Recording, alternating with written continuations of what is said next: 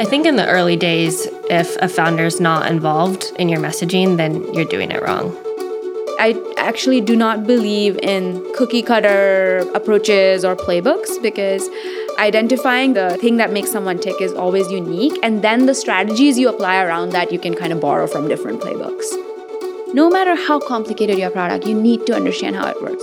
You work with startups and corral engineers who are not writers by trait, don't like to write, don't want to write, don't have the time to write, but make them write. Welcome to The Pitch Room.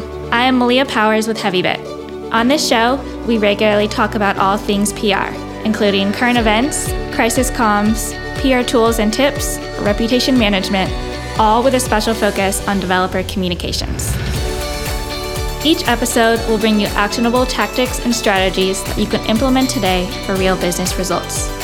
If you are interested in being a guest or have a subject that you would like to hear about, email us at press@heavybit.com.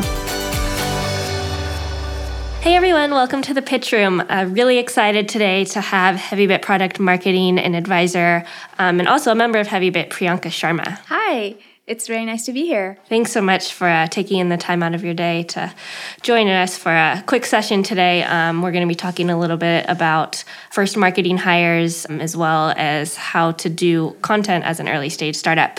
I think the best place for us to start is for you to introduce yourself and talk a little bit about what you're up to nowadays. Great. So as you said, I'm Priyanka and I'm an advisor over here at Heavybit. My background is in entrepreneurship and product and marketing. So I started my career at Google in the AdSense team, but very quickly I actually started working with the engineers for internal sales tools that we were building. So that was the first time I realized that I'm interested in working with developers and developer products. After that, I had a stint at a startup that got acquired by GoDaddy and then left to start my own company called WakaTime, which is an automated time tracking product for developers. It's also open source. I worked on that for about 2 years. The product's still running. It's unique in that it's the only time tracker out there that is completely automated. You don't need to start and stop anything. And you can move between text editors or IDEs, which often happens when you're a developer. Because of the strength of the product and our strategic plan of being cross multiple IDs, we were able to build a really strong developer community of close to 100,000 developers. Oh, wow. Yeah, and not just people who liked the product, but people who contributed code to the product. Can you talk a little bit about how you were able to build that community of 100,000? Was it just the open source effect, or did you build something within your product that kind of had a network viral effect? Yeah, absolutely. So the thing that we were very good at is being on top of lists. So lucky for us, time tracking is a pretty searched thing. So SEO was important and we were number one for most editors. Additionally, the way plugin-based products work is that people check out plugin directories. So being on top of those was really important. WakaTime spread a lot by word of mouth, and that's true for many developer products. Sure. So what we did was to create a very personalized experience so that people want to spread the word. Because you can't incentivize someone directly to spread by word of mouth, but you can create a very personal experience to the product. The way we did that was by positioning ourselves as the, your mom and pop shop next door that is a time tracker, where like your friend's building a time tracker. I think I saw a headline in TechCrunch that you were the Fitbit for developer products, yep. Which in a sense is very relatable for a highly technical product, which easy to share, easy to spread word of mouth. Exactly. That Fitbit line, I did come up with that. So that Fitbit line just really did well for us because instantly people would get it. Mm-hmm. Right away, it was like, oh, Fitbit, I get it. It tracks things and it's also like very granular. That's it. So that worked well. And having that soundbite for people, but also we hosted a lot of online meetings where anybody who wanted to be a contributor or even had the briefest thought about it, I found them and I invited them. When you have these like clusters of hangouts and meetings happening, you're bound to spread the word much faster than you think, because the word of mouth goes beyond the 5, 10, 30 people on the call. So these online meetings, they were completely remote, or did you have anyone in the room? And what platform did you use to run them? Just Google Hangouts, because we never went beyond like 30 people, I think. And they were completely remote. The idea was anybody across the world can just decide to be on and talk about whatever they were interested in related to WakaTime. And the reason these worked was because in general, you'll see in developer products, especially the contributor types, can be anywhere in the world. They're not located only in San Francisco. Often they're in Western Europe. Often they're in India or places like that. And this was largely before the days of Slack and Gitter. What was your strategy in continuing conversation with them? Was it the next meeting, a follow-up email, or did you create a newsletter? Sure. So we did have a monthly newsletter, weekly, which people seem to look forward to. Again, going back to the strategy of being the friendly mom-and-pop type of developer product store, the newsletter was very much like me writing an email to my friends.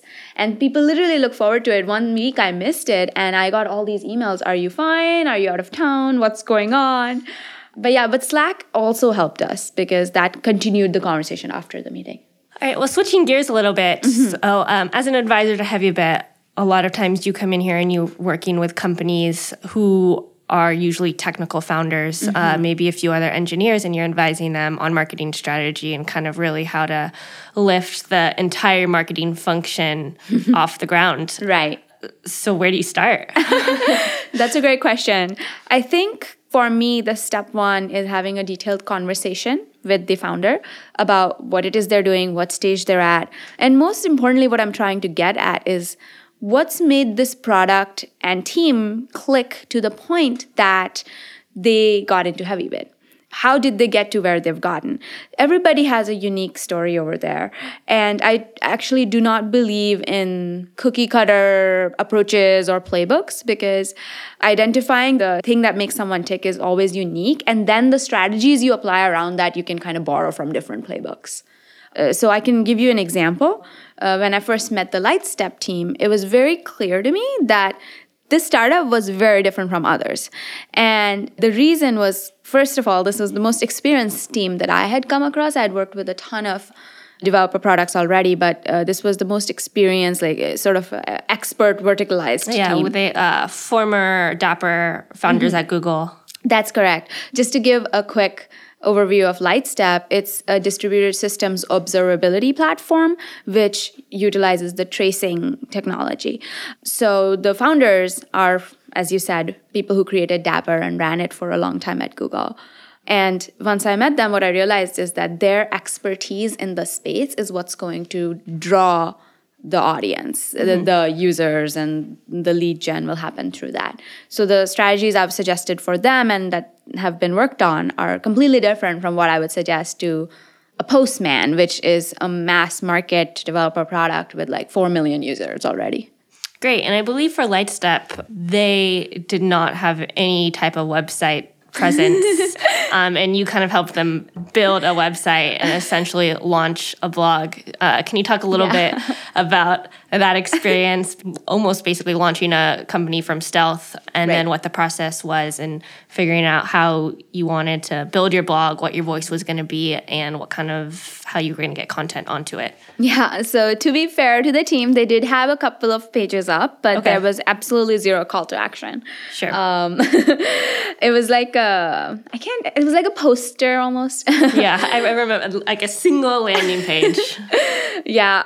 So once I got started working with them, I saw that, well, this is basics, right? Everybody needs a site that they can reach people at.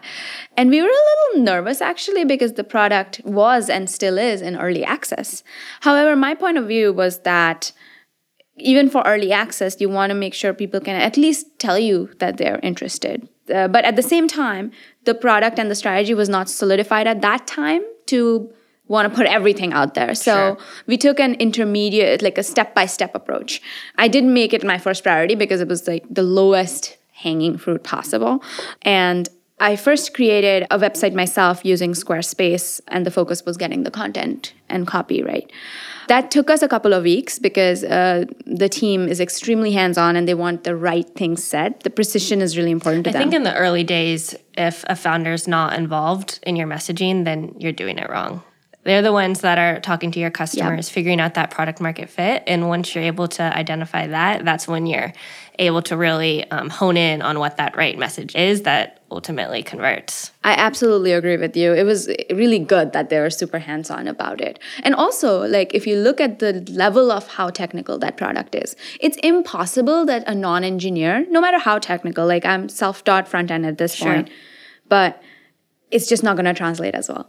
So step one was creating that Squarespace site, and instantly we saw way more people than we expected to be filling the form that we had. So that was a good sign. And then we decided that the site was really ugly. And so I looked through my network for a really good designer-developer duo who helped us implement the next version, which is what you see up right now. And can you talk a little bit about content strategy for startups? I'd love to hear. So you work with startups and corral engineers who are not writers by trait, don't like to write, don't want to write, don't have the time to write, but make them write. How do you go about approaching them and then kind of staying on their case and seeing it all the way through to publishing? So in the early days of a company where you're not going to have a technical writers or dev evangelists team that can churn out content, and as you had said before, the founder's voice is really important at that point. So getting them to write is important. Now, the how is every team is different. In one case, what I saw was that if I saw customers asking questions and I was like, hey, there should be a blog post around this, I'm just going to start writing something, and shared it with people. They were like, oh my gosh, this has so many things that need to be fixed. Let me fix it right now. And that was like stealth content creation. So that was one way. In the case of LightStep, as I said, the first thing to identify is like, what's the pulse of a company? In this case, it was the founder's expertise. So I decided pretty quickly that that's what the content strategy is about. It's about thought leadership and spreading the word that, oh, these are some really talented people working here and they have some great thoughts. That resonated with my team. So that was step one. You want to get consensus on what the voice is. Second step was creating a blog cadence, which everybody agreed to. The first time we did it, we had it as part of our OKRs, which I think is really important if you're going to make any progress whatsoever. And that helped us. I think we had 10 blog posts for the quarter as on the list, and we got to 10. That's more of a, like, I care a lot about numbers, so we had the 10 numbers, so we were going to make it. And behind each one of those 10... From my experience, I'd say each blog post takes like 10 to 15 hours for a very high quality technical post. Would you agree? Yes, I do agree. And that's been a source of contention on the team. And one way we figured out a way out of it is a way that works for the whole, all the goals and competing priorities, is to scope the topic down very narrowly. The nature of our team is that people are very, very precise. People are experts. And they could technically write treatises on more content than you need. So we've really tried to narrow down. Like, everybody has to approve a thesis with a what we call like an outline sort of thing that needs to happen first, which I work with each person on. People give a lot of feedback, and when that's approved, only then do you put pen to paper. And the goal is to spend not more than a couple of hours writing, 2-3 hours, and then, you know, the polishing. There are hiccups, ups and downs, but you just, you know, plod through the process repeatedly. And then it's always helpful if you can share how, oh, do you know that engineering team is writing 20 blog posts a month, or whatever the stats you can find to share. Yeah, so when you're working with all of the engineers on this content who are highly technical and conversing with you in very highly technical terms, what is your opinion on how technical a marketing hire should be, or a company's first marketing hire should be? That's a great question, and I think the more technical, the better. Personally, I have a poli-sci degree, but at this point, I've self-educated myself to understand. I definitely know web development, and I understand distributed systems fairly well.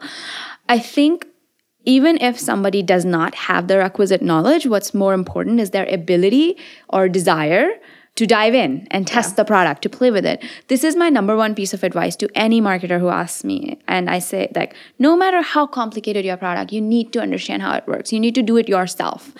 There's a lot of resistance, unfortunately, to that idea from many marketers. And I understand it's very uncomfortable. And many people are like, well, my job is lead gen. My job is that. How does it matter? I think it's the most important thing. Yeah. No, I completely agree that your marketing person must be intimately involved and knowledgeable about your product. And for that reason, oftentimes I think companies hire their first marketing person too late. You should start acting sooner than later to find this person for a couple different reasons. One being that they do need to get very familiar before they're going to start, you know, ultimately selling your product to your developers and then turning around and figuring out how they're going to sell this to enterprises. And then secondly, these hires take a while. Like you're really, you need to start seeding these relationships, attending meetups, joining marketing groups before your, you know, probably something's going to come through and find that right person. I do agree. Absolutely. And it's also just like, I think not only does it make you better at your job in the pure sense of the word, to be more technical as a marketer, it also makes you much closer to your team. Sure. So I believe half the reason why so many Heavybit companies have asked me for advice and so many founders talk to me is because we can relate to each other. Having founded a developer product definitely helps. Sure. But the fact that I'm interested in like, oh, how exactly does that work? Oh, let me test that out. I'll give you a quick example. We had a thing called Bacon Bar at LightStep, which is like a hackathon. Oh my gosh, how fun. Yeah, it was super fun. And in those 2 days, I did some things that I wanted to do for marketing that I didn't have time for. But I also took one of the days to build a Go application, a small sample app, and do tracing in it. And obviously, it's something super easy for the rest of the team, but it took me a while. But I got done with it, and I just viscerally understood the product so much more, and my team was so excited for me. So it was really great. No, that's a great story. I think for marketers, a good place to start and just kind of get the lay of the land a little bit is GitHub. There's so many tutorials out there. There's meetup groups. And, you know, submit your first pull request. And it's pretty exciting. I definitely agree. Actually, I would highly recommend all the in-person educational meetups. I went to a Mentor Week meetup by Docker to learn how Docker works. And it was a 4-hour-long thing, but there were tons of mentors, and I got through their certification process by the end.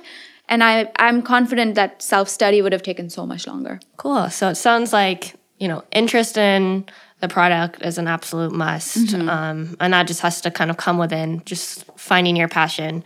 And there's a lot of soft skills involved. It's, you know, the work ethic, being able to hold yourself accountable to a strict content schedule. Absolutely. You know, the marketing teams sometimes seem to have looser roadmaps than product oftentimes, but it takes the right marketing person to really hold your team accountable for their deadlines, for their content. Can you talk a little bit how tough that is as a marketer to feel like you want to do what's best for the company? Yes. But you also want to keep your engineers and your founders' eye on the prize. Maybe they're missed fundraising. Maybe they're running up a big product deadline. Maybe they're trying to close a big customers. So how do you find that right balance? Yeah. So the answer to that is that it does depend a lot upon the company's goals for the quarter and what stage they're in. So like, for example, like you said, if they are fundraising, they probably do want a lot of content out there. Sure. But the kind of content they want out there is more about how well they're doing as a company, right?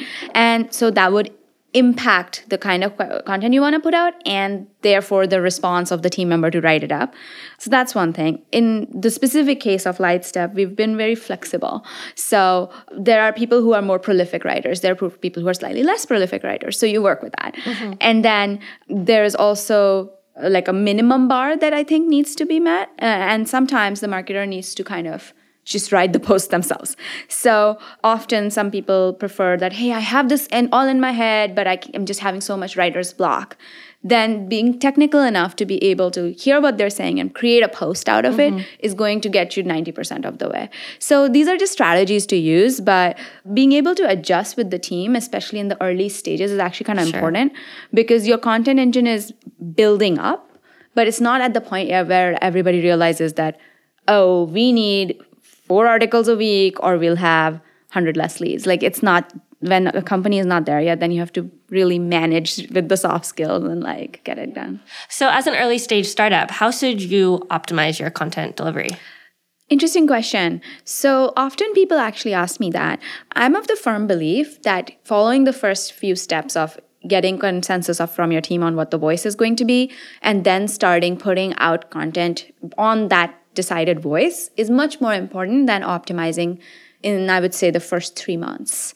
The reason being that content does build over time. Sure. So you first need to get that going anyway, and that's the first priority. The second thing is that to really optimize your content, a lot of it, you kind of need to do a deep dive. So this, for example, is my plan. After having gotten the content channel sort of running, the goal is to do an SEO deep dive by the end of the year, and the next year focus on implementing, like, best practices from that, and also incorporate, how to pick the right topic based on keywords and all that stuff.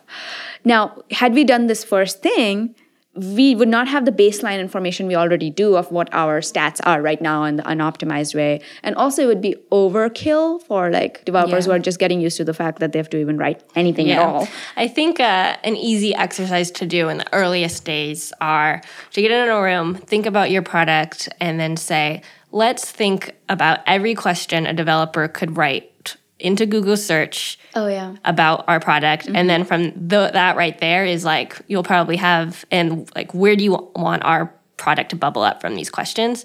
And that right there is some easy blog content just to get things off the ground before you, like you mentioned, really start getting into a deep SEO dive. Exactly. And as long as you're focused on that special thing that makes the startup tick to this point, you'll do well, because in the case of LightStep, the articles that have been posted have been very much about, engineering experiences, building the product, and they've resonated. Even the ones that don't go top of Hacker News, we have a very healthy read rate.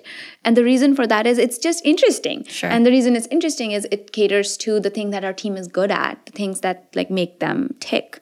So I think that's number one. And then after that comes, you make an SEO plan, do a bit more instrumentation. You need to have the right metrics instrumentation to even measure who all is getting views and all that, and then you can start improving those. It's also very hard to do all of that when you're just one person, so pick your battles. So we have time for one more question. I'd love to know if you have one specific piece of advice to give marketers at early stage dev tool companies. Sure.